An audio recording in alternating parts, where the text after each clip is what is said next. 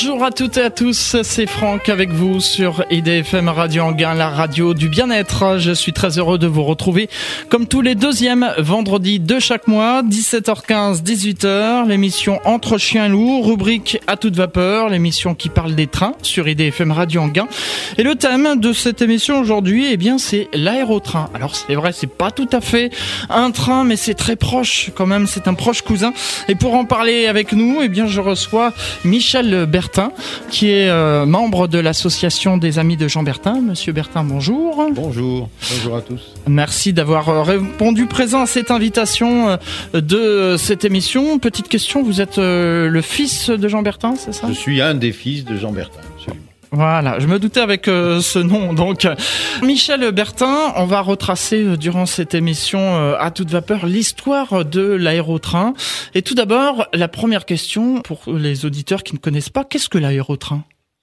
Alors, on va essayer de faire court. L'aérotrain, la caractéristique principale, c'est un véhicule qui se déplace donc sur une voie. En l'occurrence, c'est ce qu'il apparente à un train. En revanche, il n'a pas de roues il glisse sur un coussin d'air qu'il euh, fait monter quelques millimètres au-dessus de la voie. Et à partir de là, ça veut dire qu'il n'y a euh, que des pressions très réduites sur la voie et le besoin pour faire avancer, en énergie pour faire avancer le véhicule est extrêmement faible. On va raconter un peu euh, avant la, jeunesse de ce projet. Votre père, Jean Bertin, était un ingénieur aéronautique. Il a découvert le principe du coussin d'air. Oui, alors euh, en deux mots, donc mon père, effectivement de formation scientifique, c'est un polytechnicien euh, avec tendance aéronautique puisqu'il a fait super haut dans la foulée. Il a travaillé pendant quelques années à la SNECMA. On va parler de l'aérotrain, mais j'en profite pour euh, placer un, souvenir. Au-delà de l'aérotrain, une invention qui a eu au moins une importance fantastique, qui est euh, en service aujourd'hui tous les jours à la SNECMA. Ils ont, entre autres, développé le principe des inverseurs de poussée. Or, il n'y a pas un avion civil dans le monde aujourd'hui qui vole sans ce dispositif. Eh c'est une invention, là encore, donc de Jean Bertin, de la SNECMA et de ses équipes à l'époque. Alors, donc, euh, formation scientifique. Euh, l'idée, en général, chez lui, il était très observateur, très physicien. Et l'idée, c'était de de, généraliser, de faire profiter l'ensemble des branches de la, de la physique, des découvertes dans un domaine, et, donc de faire de ce qu'on appelle du transfert de technologie. Et effectivement, euh, un, de ces ingénieurs, un des ingénieurs de l'équipe Bertin dans les années euh, fin des années 50, début des années 60, Louis Dution, a avec lui redécouvert le principe du coussin d'air. Et tout de suite, l'idée, ça a été, là encore, de voir, ben, dans le fond, c'est un phénomène euh, physique très intéressant qui permet de sustenter des véhicules à très bon compte. Et là encore, dans quel domaine euh, cela pourrait être appliqué? C'est une notion même de transfert de technologie. Et en l'occurrence, ben, le domaine des transports, des véhicules en tout genre, puisqu'il n'y a pas eu que l'aérotrain, il y a eu d'autres véhicules à coussin d'air terrestre, maritime, etc. Je rappelle qu'il y a eu le N500 qui a traversé la Manche pendant des années et des années. C'est un véhicule quand même qui emmenait euh, pas loin de 300 passagers. Voilà, donc c'était le plus gros overcraft, puisque selon le mot anglais, de l'époque. Euh, l'aérotrain, donc, lui, a vécu, a, été euh, conçu dans les années 50-60, à par étapes, avec des véhicules de démonstration de, plus en plus grands, pour aboutir à celui que l'on connaît, qui a fonctionné du côté d'Orléans jusqu'à la fin des années 70. Je rappelle que les auditeurs peuvent poser des questions via Internet, hein, bien sûr, n'hésitez pas, on se gardera quelques minutes en fin d'émission pour euh, répondre aux questions Internet. Michel Bertin, votre père Jean Bertin découvre ce principe et met au point différents euh, prototypes. Donc il a commencé tout d'abord par des prototypes euh, à échelle réduite. C'est ça. C'est ça. pour démontrer et valider un certain nombre. On était dans des technologies complètement nouvelles. Donc, on va, ils sont partis sur des véhicules de taille réduite au début. Euh, qui ont été, euh, qui ont fonctionné sur une voie qui était installée dans le sud-ouest de Paris, à Gomez-la-Ville. Pour ceux qui connaissent, c'était une voie qui faisait 6 km et ils ont commencé avec un véhicule à six, enfin deux, il y avait deux pilotes et six passagers dedans, qui était équipé de deux moteurs Gordini pour la sustentation et un moteur d'avion classique pour la propulsion Et c'est un véhicule qui a commencé avec des vitesses très vite de 200 à l'heure. Et euh, un peu plus tard, euh, par l'installation de dispositifs complémentaires, on a été sur une voie de 6 km, on a, atteint pas loin des 300 km heure avec ce véhicule déjà. Et en plus de ce véhicule, il y a eu un autre véhicule spécifique qui existe toujours, qui a servi un peu plus tard à démontrer les très hautes vitesses, c'est-à-dire de l'ordre de 400 à l'heure, sur cette voie, sur cette petite voie de, de, Gometz, qui est l'aérotrain le, 02, qui existe encore et qui lui était propulsé alors par un réacteur carrément. Mais le but c'était de, de, valider le concept sur des vitesses jusqu'à 400 à l'heure. Et là, ça a été très utile puisque je rappelle que le véhicule d'Orléans, le gros, a commencé avec à 300 à l'heure avec un système d'hélice carénée. Mais très vite, on a pu démontrer que sans aucun, sans aucune difficulté, et là, il faudra revenir sur ces aspects-là, on pouvait monter de 300 à 400 à l'heure, pas du jour au lendemain, mais presque. Et en l'occurrence, en changeant la propulsion de l'aérotrain d'Orléans, on est monté, je rappelle que le record du monde est à 430. 430, oui. Euh, dans les années 70. Pendant les années 70, effectivement. Avec et 100 passagers à bord sans aucun problème. Et c'est Maurice Lefranc qui était euh, conducteur des premiers pilotes donc des, des aérotrains 1 et 2. Alors il y a eu Maurice Lefranc, il y a eu pour les principaux et Daniel Hermis euh, qui sont donc effet. Alors euh, Maurice Lefranc est décédé il n'y a pas très longtemps. Oui. Daniel Hermis est en bonne santé et nous profitons encore de son expérience pour euh, d'une part retracer certains événements et puis, et puis discuter de, avec passion de cette, de cette époque. D'ailleurs, euh, sachant que euh, Maurice Lefranc est décédé récemment, IDFM Radio Anguin euh, présente à toute sa famille ses sincères condoléances et j'ai envie de dédicacer cette émission aujourd'hui à, à, Maurice Lefranc. Michel Bertin, je rappelle que vous êtes membre de l'association des amis de Jean Bertin. Alors, cet aérotrain, on a fait, donc comme vous avez dit, une voie d'essai proche de Paris et puis après, on est passé dans un modèle modèle réel, hein, je veux dire, hein, et donc là, il a fallu une autre voie. Oui, alors euh, donc à partir du moment où les principes étaient validés sur la voie de Gometz, euh, l'idée ça a été de passer à un véhicule et une voie qui serait représentative d'une version euh, opérationnelle de, de l'ensemble. Et il a été donc construit une voie de 20 et quelques kilomètres au nord d'Orléans. Quand vous remontez d'Orléans sur Paris, soit par l'autoroute, soit même par la, la voie ferrée, vous pouvez voir sur la droite il, reste encore, donc la voie existe toujours, à part 500 euh, mètres qui ont été démontés pour pouvoir passer la nouvelle autoroute, mais la voie existe toujours, c'est celle d'origine, et c'est cette voie de 20, c'est sur cette voie de 20 km que ces très hautes vitesses ont été validées, avec l'engin qui lui était un engin à taille euh, opérationnelle, puisqu'il en pouvait emmener 80 passagers, presque 100 passagers, et donc euh, il a fonctionné pendant des années pas tous les jours, mais presque. Et donc, il est monté, commencé avec une hélice carénée. Euh, on a atteint très vite les vitesses de 300 à l'heure. Et à partir du moment où, d'ailleurs, euh, les gens des trains classiques ont dit, mais on va faire 300 à l'heure, lui, bah, c'est pas grave, on peut monter beaucoup plus haut. Donc, on, a, on est passé à 400 à l'heure. Et aujourd'hui, on n'a pas le temps, mais euh, on pourrait aller sans aucun effort, ce qui n'est pas le cas des autres systèmes, on pourrait aller à 500 ou 600 à l'heure avec le même véhicule, simplement en augmentant la, puissance du moteur. Alors après, il y a une autre question qui se pose, c'est quel est l'intérêt d'aller à des vitesses semblables au niveau du sol? En fait, on est dans les domaines qui sont qui relèvent plus de l'aéronautique, de l'avion, sachant que des très hautes vitesses au niveau du sol, malheureusement, la résistance de l'air étant ce qu'elle est, on a il y a un moment donné où ça devient plus fort. Que ce soit un train, un aérotrain ou n'importe quoi, il y a un moment donné où ça devient moins intéressant d'un point de vue énergétique. Euh, en revanche, euh, on va retomber, peut-être qu'on l'évoquera tout à l'heure, sur certains projets qui sont en cours aux États-Unis. Vous avez peut-être entendu parler d'Elon Musk.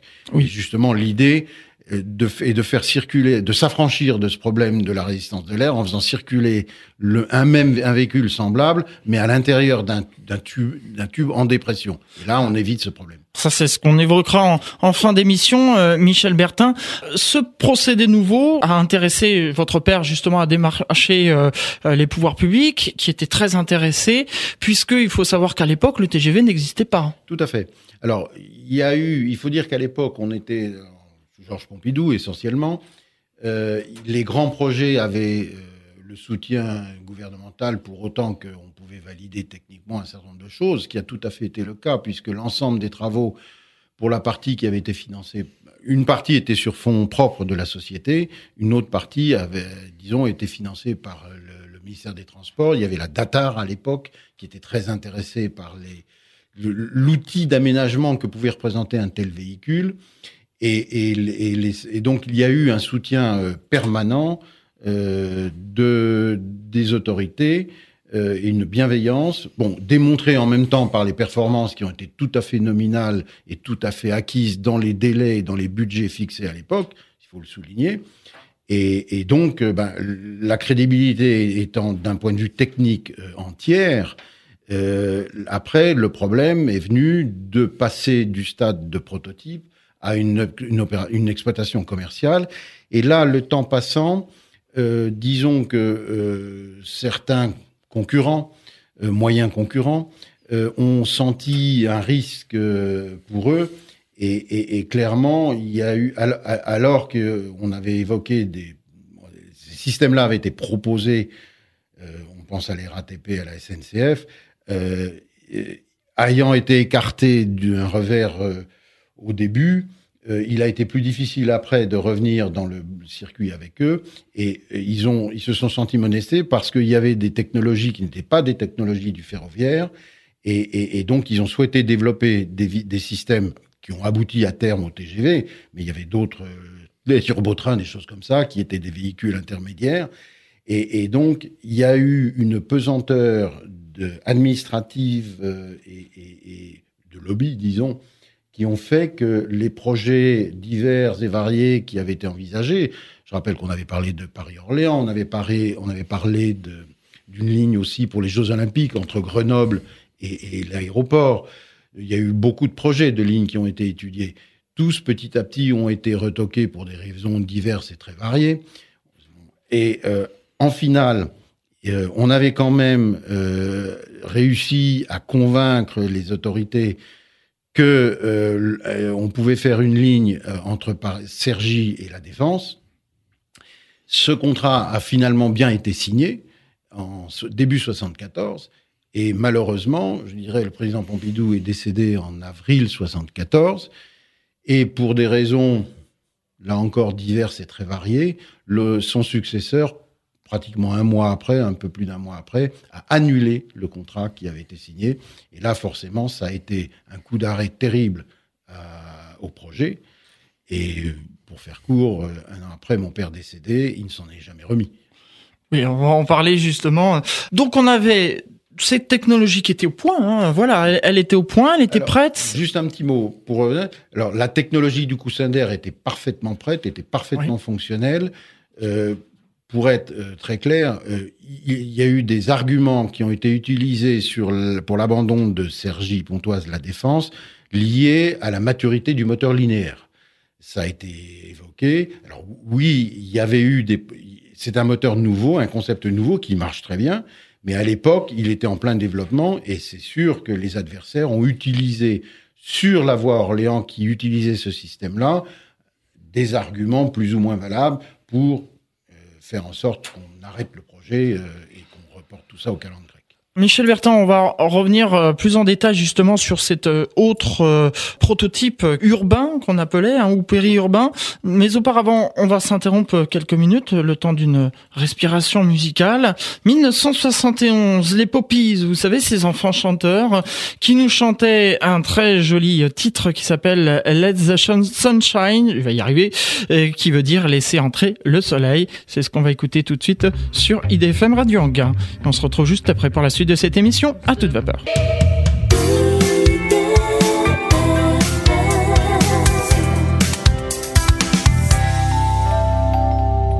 C'est l'émission Entre chiens et loups, comme tous les vendredis, comme tous les jours, du lundi au vendredi, 17h15, 18h, et comme tous les deuxièmes vendredis de chaque mois.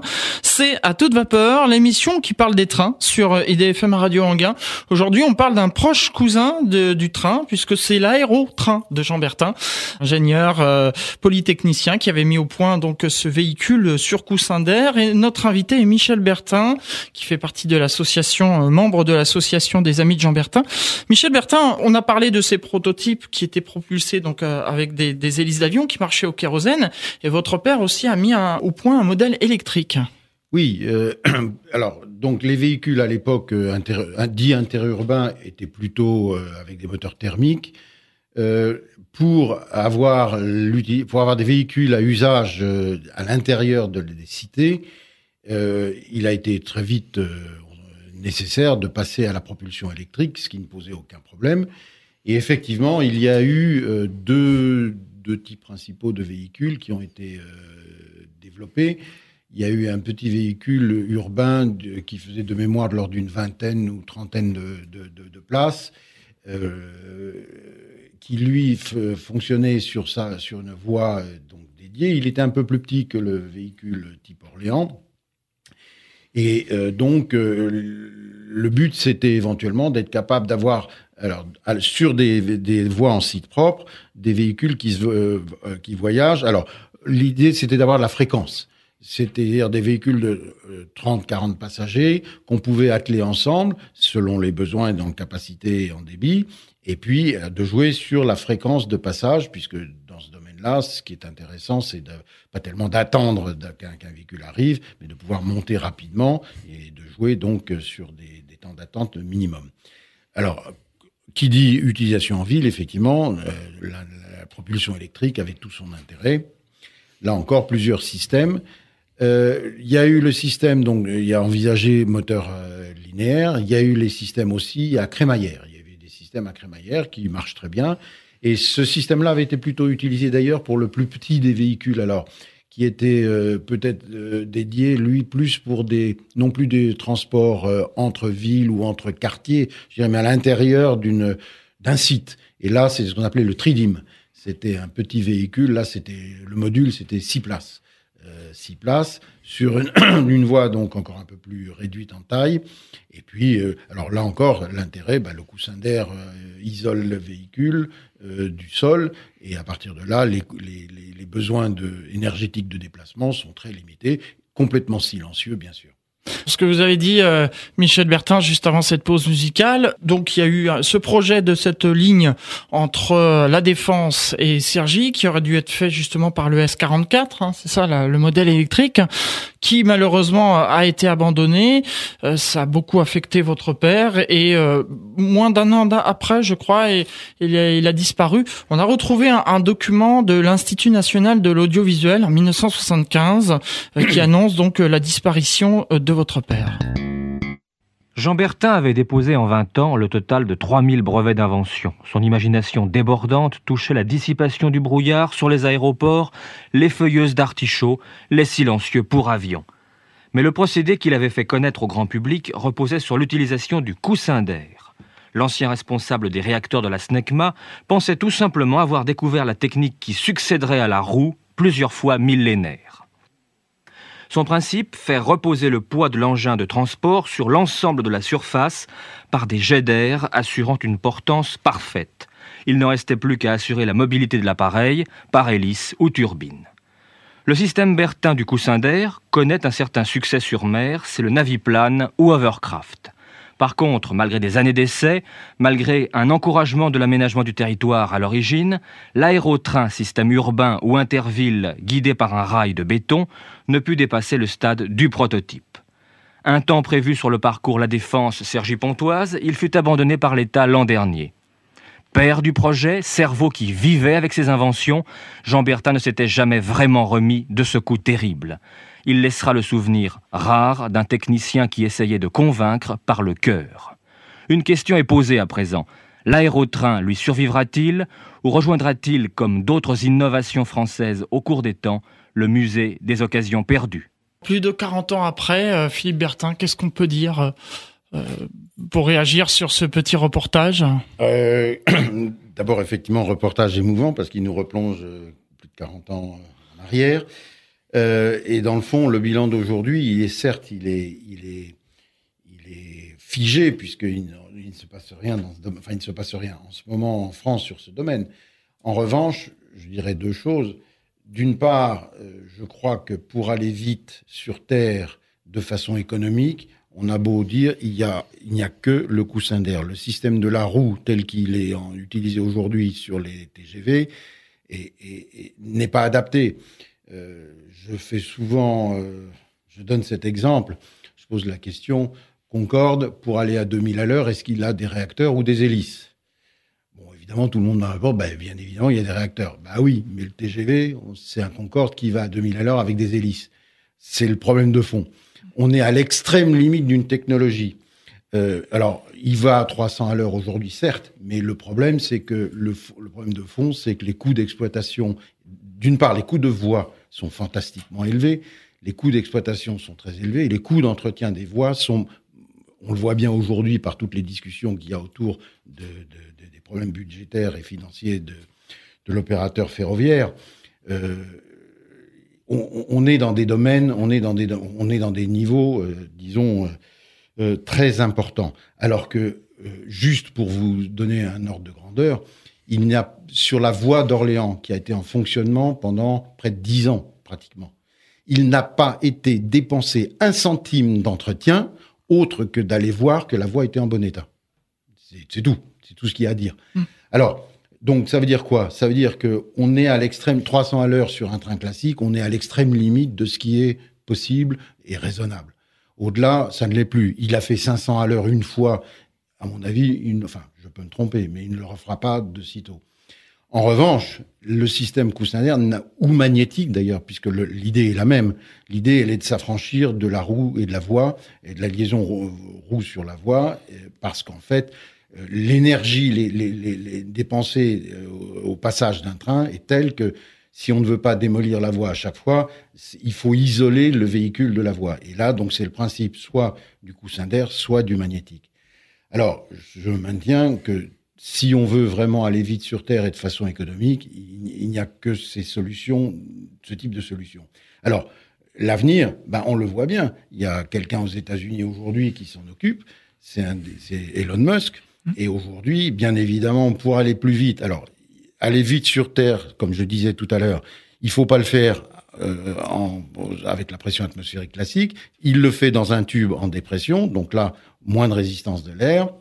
En revanche, il garde le principe de la suppression de la roue, c'est-à-dire soit un coussin d'air, je crois que c'est pas encore tranché hein, le système, ce sera soit le coussin d'air, soit une sustentation magnétique. Mais encore une fois, on s'affranchit de la roue et, pour aller vite aujourd'hui, c'est le seul moyen.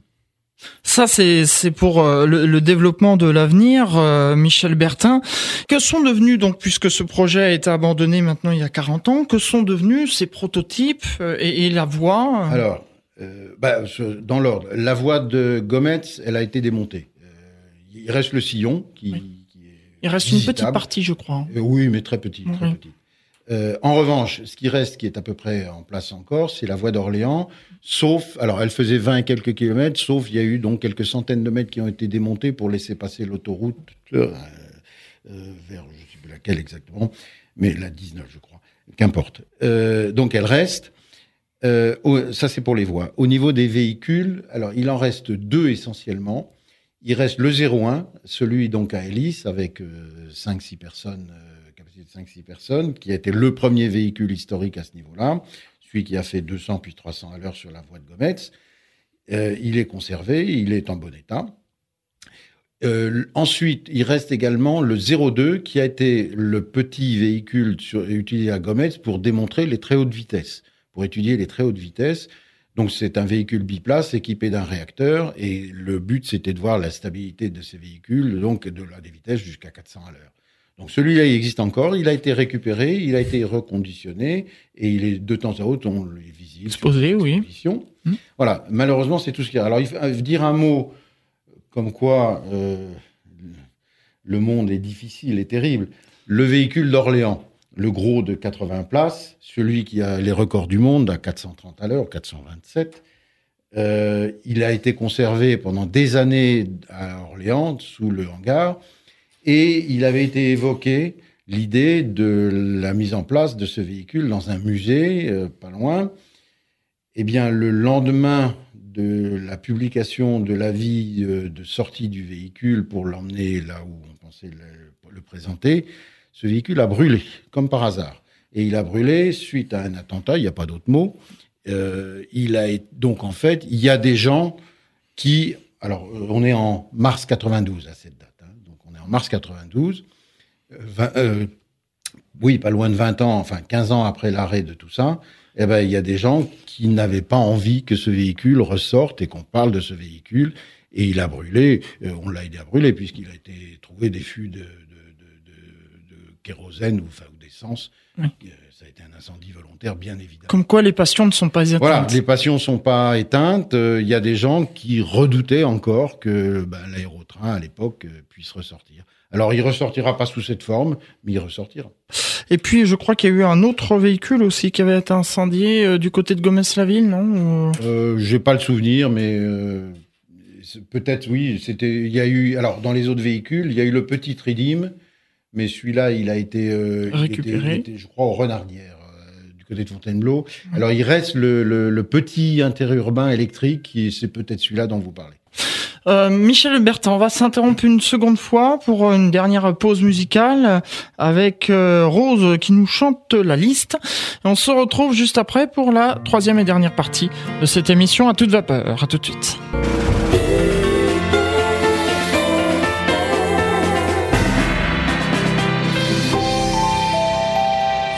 Dernière partie de cette émission entre chien et vous le savez, c'est tous les jours du lundi au vendredi 17h15, 18h. Aujourd'hui, c'est la rubrique à toute vapeur, l'émission qui parle des trains sur IDFM Radio Anguin.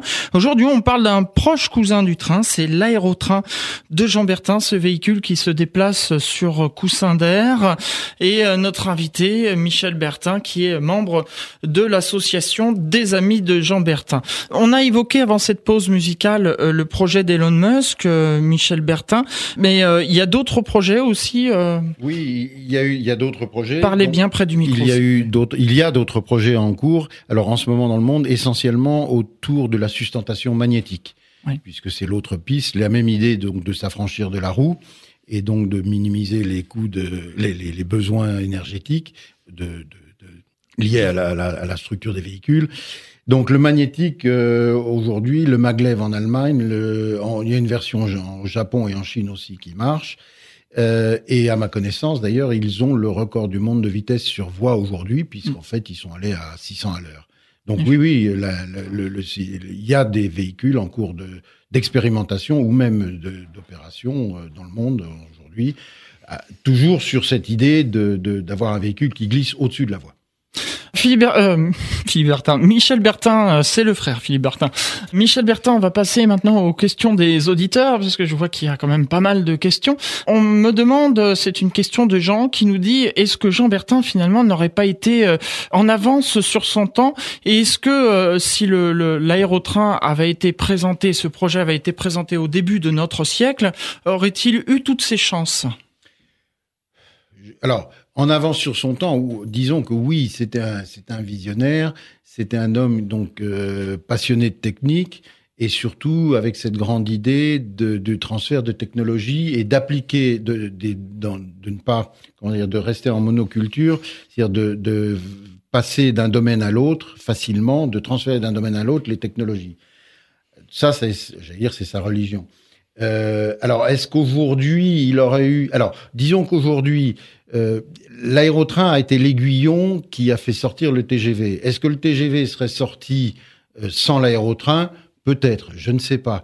Ce qui est sûr, c'est qu'au au début de ce siècle, le TGV en place, avec le réseau qui a été mis en place maintenant, c'est sûr qu'on n'aurait pas pu, euh, dire, mettre en place un réseau alternatif. Euh, que ce soit au début de ce siècle ou même maintenant, euh, disons que l'avenir d'un tel véhicule, s'il y en a un, dans la mesure où il y en a un, sera dans des pays euh, en voie d'équipement pour lesquels il n'y aura pas de, de j'allais dire, de système en place concurrent et, et bien établi. Si par exemple Jean Bertin avait mis au point ce, le projet de l'aérotrain au début des années 2000, il aurait peut-être eu toutes ses chances cette fois-ci. Non? Je ni plus ni moins que je pense à l'époque. Il a été très aidé à l'époque, hein, par les, encore une fois, par les autorités gouvernementales et d'aménagement du territoire qui avaient compris l'intérêt du système et surtout l'économie du système. Euh, donc ça, c'est très important. Et, disons que après, ce qui a fait chuter le problème, le, enfin le, projet, c'est la vision, une vision politique qui n'avait rien à voir avec le, contenu technique. Euh, des intérêts de certains groupes, que ce soit des groupes financiers ou des groupes euh, ou de la SNCF, qui, qui clairement ne voulaient pas de ces technologies, ne voulaient pas de ces nouveaux venants venus dans le domaine des transports terrestres, parce qu'il y a des choses qu'on ne remet pas en cause et malheureusement, c'est permanent. Ce genre d'obstacle, il est permanent. Alors, est-ce que ce serait mieux passé début du siècle? Je sais pas. J'en suis pas sûr. Honnêtement, j'en suis pas sûr. Une question de Loris euh, Michel Bertin qui nous dit j'habite à Cergy, je suis tombé sur cette émission. Je trouve ça très intéressant puisque je galère tous les jours dans le RER A entre Cergy pour aller travailler jusqu'à la Défense. je trouve que ce projet d'aérotrain entre Cergy et la Défense aurait été très bien. Pensez-vous qu'aujourd'hui il aurait toutes ses chances? Euh, pour désengorger le RER A, oui, ce serait une bonne alors, idée. Oui, pour alors pour est-il justifié, euh, j'allais dire d'un point de vue trafic? Je pense que oui. Il semblerait qu'il y ait pas mal de, de, de, de soucis en ce moment. Euh, après, il faudra voir aussi avec la, la, la l'urbanisation euh, galopante qui a dû intervenir entre 75 et maintenant, est-ce que faire passer la voie dans les conditions dans lesquelles elle transitait à l'époque euh, serait encore réalisable? Je ne sais pas. Mais c'est sûr que euh, dans la s'il y a un besoin nouveau, un besoin en capacité nouveau par les temps qui courent, un, véhicule de ce genre, avec un système de fréquence élevée, de, de services élevés, et finalement des coûts d'investissement euh, relativement faible comparé à une voie de chemin de fer, euh, oui, c'est sûr que ça aurait un sens. Encore une fois, l'intérêt, c'est que le véhicule n'étant pas lourd, la, pression du véhicule sur la voie étant très limitée, euh, rien à voir avec un véhicule classique, un train classique. L'intérêt de, cette technique, c'est qu'en fait, on fait une voie, la construction de la voie est extrêmement légère. C'est, ça n'a rien à voir avec une voie de chemin de fer. Et en plus, on peut même la surélever pour s'affranchir de, du, du, passage au sol. Donc, c'est, ça a un intérêt considérable. Alors moi justement en préparant cette émission, j'ai contacté euh, la direction euh, de Paris Saint-Lazare euh, puisque j'ai voulu obtenir les chiffres de, du nombre de voyageurs qui transitent justement entre Cergy et la Défense. Alors ce sont les chiffres de Île-de-France Mobilité. On a 4600 voyageurs grosso modo qui font l'aller et le retour. Donc il faut compter le double hein, si on fait l'aller et le retour. Et la direction de Paris Saint-Lazare me dit qu'il faut retenir qu'il y a environ 100 000 voyageurs par jour qui voyagent sur la branche du, du RER E la branche de Sergi du RERA. Donc effectivement, on pourra apporter un peu euh, à la question de Loris. Je trouve que oui, ça pourrait être justifié, euh, Michel Bertin. Après, il faut trouver les financements. S'il y, a des besoins d'infrastructures nouveaux, ce serait bien de réfléchir à autre chose. Voilà, on peut le dire comme ça. Tant qu'on peut fonctionner sur des infrastructures existantes, bon, là, c'est plus difficile. Mais à partir du moment où on déciderait pour une raison X, Y ou Z qu'il y ait besoin d'infrastructures nouvelles, il faudrait se reposer la question. Moi, il y a une autre application qui a été évoquée à l'époque et quand on, dont on reparle aujourd'hui, c'est tout simplement, c'est Orly, Paris, Roissy. Euh, les projets, la ligne, la ligne aérotrain, elle existe dans les cartons. Elle a été faite, elle date des années 70, puisqu'à l'époque, euh, donc Roissy était envisagé.